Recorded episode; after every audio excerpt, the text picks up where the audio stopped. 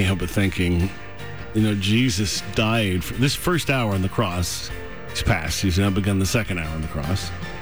He died knowing that you were a sinner, that his blood alone would lead to your redemption for the removal of that sin. But he died knowing that you would sin again, that you would stumble and bumble and be stupid and get stuck and stupid and get stubborn and stupid and, And may not even choose to be delivered. or who knows, could spend years stuck in stupid. Yeah. Yet he went to the cross so that when you cried out, Jesus, the power of that blood, the cleansing of that blood would arrive for you. Yeah. So it's the second hour on the cross right now. Hmm.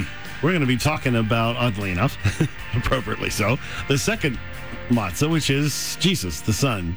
So as we look at his second hour, we're going to look at his the second matzah. The middle matzah represents the Son, Yeshua, Jesus. Now, as I've often said, so many ironies with the rabbis. They're just uh, how they miss it. I, I don't know, except that being stupid myself, I, I go, oh, there you go. It's, it's a natural. So rabbis have an interesting code for matzah. It must be without leaven, obviously. Well, Jesus was found blameless. It must have stripes. And Jesus was whipped and striped. It must be pierced. Jesus was pierced. In fact, Isaiah 53, if you listen to rabbis, they'll tell you it's talking about Israel, not the Messiah, which is funny on its own front. But listen to the verse. When he was pierced for our transgressions, he was bruised for our iniquities. The chastisement for our peace was upon him, and by his stripes we are healed. So, obviously, not talking about Israel, the nation. But as if that's not enough, Zechariah 12, they will look on me, whom they pierced. They know that this is verse is, they agree that it's about the Messiah. But if you ask, so at what point did Israel pierce God? When did that happen? Hmm. They will look on me, whom they pierced. Yes, they will mourn for him as one mourns for his only son, while they continue to deny that there is such a thing as the Trinity, and grieve for him as one grieves for a firstborn. I mean, Zechariah 12 is screaming out Jesus, Yeshua. So this middle matzah is is is used very early in a Passover service, right after the washing of hands. In fact, the middle matzah is removed and it's broken. The larger piece is wrapped in the white cloth and it's hidden. It's called the afikomen, and it is our 13th crossword. Afikomen. I know you're going to think, how in the world? It's a Greek word.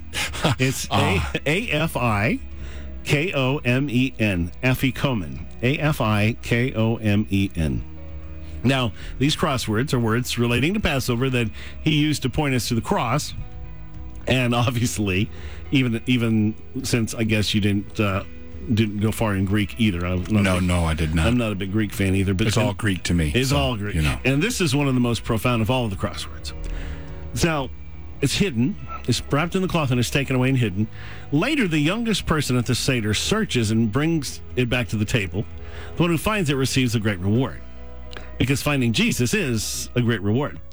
Now, mind you, the Jews are very focused on the Afikomen. It's the only Greek word in the Seder.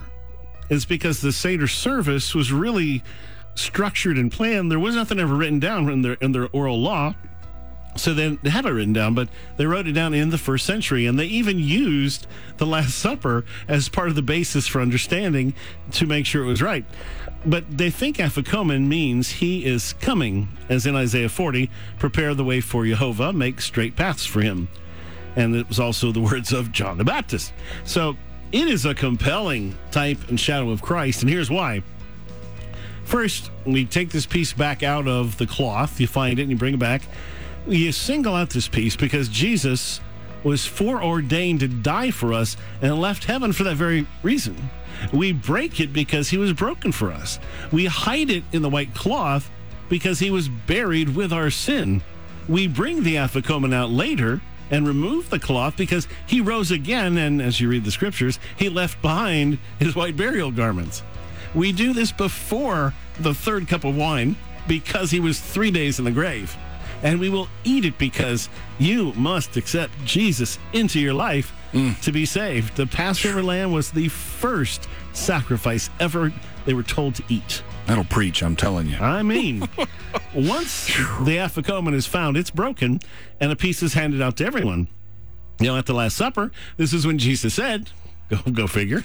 take, took bread, and when he'd given thanks, he broke it and said, "Take, eat. This is my body, which is broken for you. This do in remembrance of me." Ironically, the Jews who still reject Yeshua as their Messiah still have come to honor and remember the Pesach that's not on the Seder plate by eating the Afikomen in its stead. So it's like you could not get closer to the truth and still miss it. But somehow. But somehow. Hmm. All right, the bottom matzah obviously represents the Holy Spirit. The top, the Father, the middle, the Son, the bottom, the Holy Spirit. Now, this matzah, wow, it had a very significant role at the Last Supper. And we know it because of how it's used. The bottom matzah is used by Jesus in John 13. It says this this is to fulfill the passage of Scripture He who shared my bread has turned against me. And he said this One of you is going to betray me. Well, when Peter and John qu- quietly asked who it was, Jesus answered, It's the one to whom I will give this piece of bread when I have dipped it in the dish. No, notice he's dipping and then giving. So you're thinking, why would you give away bread? Why are you, why are you giving away your food here? It's your food, it's your plate, eat your feed. No, this is a very special piece. Then, dipping the piece of bread, he gave it to Judas. As soon as Judas took the bread, Satan entered into him, and he went out. And once again, this is just a reminder. I hate that we've they won't translate the Bible correctly and put it. They they they Greek it up and they take away part of the message. And Judas is the name Judah, right? Is the Jews. It's the tribe of Judah. And so, even in this one portion right here in this moment, you should get that he's saying, You, as the Jewish people, you're going to betray me. And uh, Yeah. and yet, I'm going to wash your feet. I'm going to give you this opportunity, and there's this hand is still out, and will always be out to his Jewish people until the end of time. Now, as they say, as soon as Jesus took the bread, Satan entered into him, and he went out, and that's important.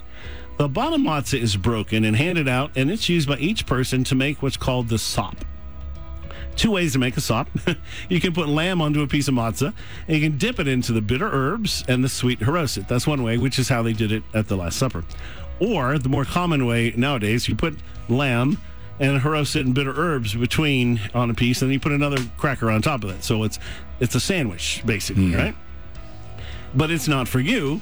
You don't eat it, you give it away. The sop expresses your heart towards the one you choose you can make it either more bitter or extra sweet, and it carries that as a message, right? so the sop is a picture of our lives. There's the meat and the bread of life, which sustains us, and the bitter and the sweet that shapes us. To give it to someone is saying, I accept you, bitter and sweet, for better and worse. Sounds familiar?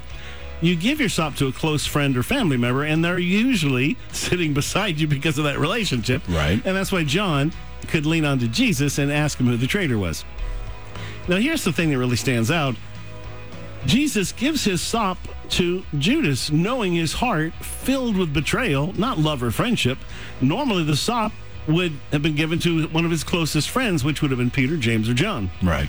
And they had three Passovers, and so you know this was, uh, I guess, the third or fourth. So they this would have been their opportunity, and instead he gives it to Judas. Haroset, interestingly enough, represents the bondage of slavery. It was clear Judas's heart was fully in bondage to sin, so Jesus told him what you're about to do too quickly. So the lesson of the bottom matzah, which is the Holy Spirit, when the Holy Spirit filled us, He enabled us to love and to walk in His many gifts. Just as we add several ingredients to create the sop, God brings others into our life with their words and their actions that both bless and hurt us. Jesus was a friend, not an accuser. The sop teaches us to ask for grace and to learn to love and to extend grace and to forgive. So it is, I think, just a, a beautiful part of the Seder, one parts that I absolutely love. So we're going to come to the last part of the Seder plate.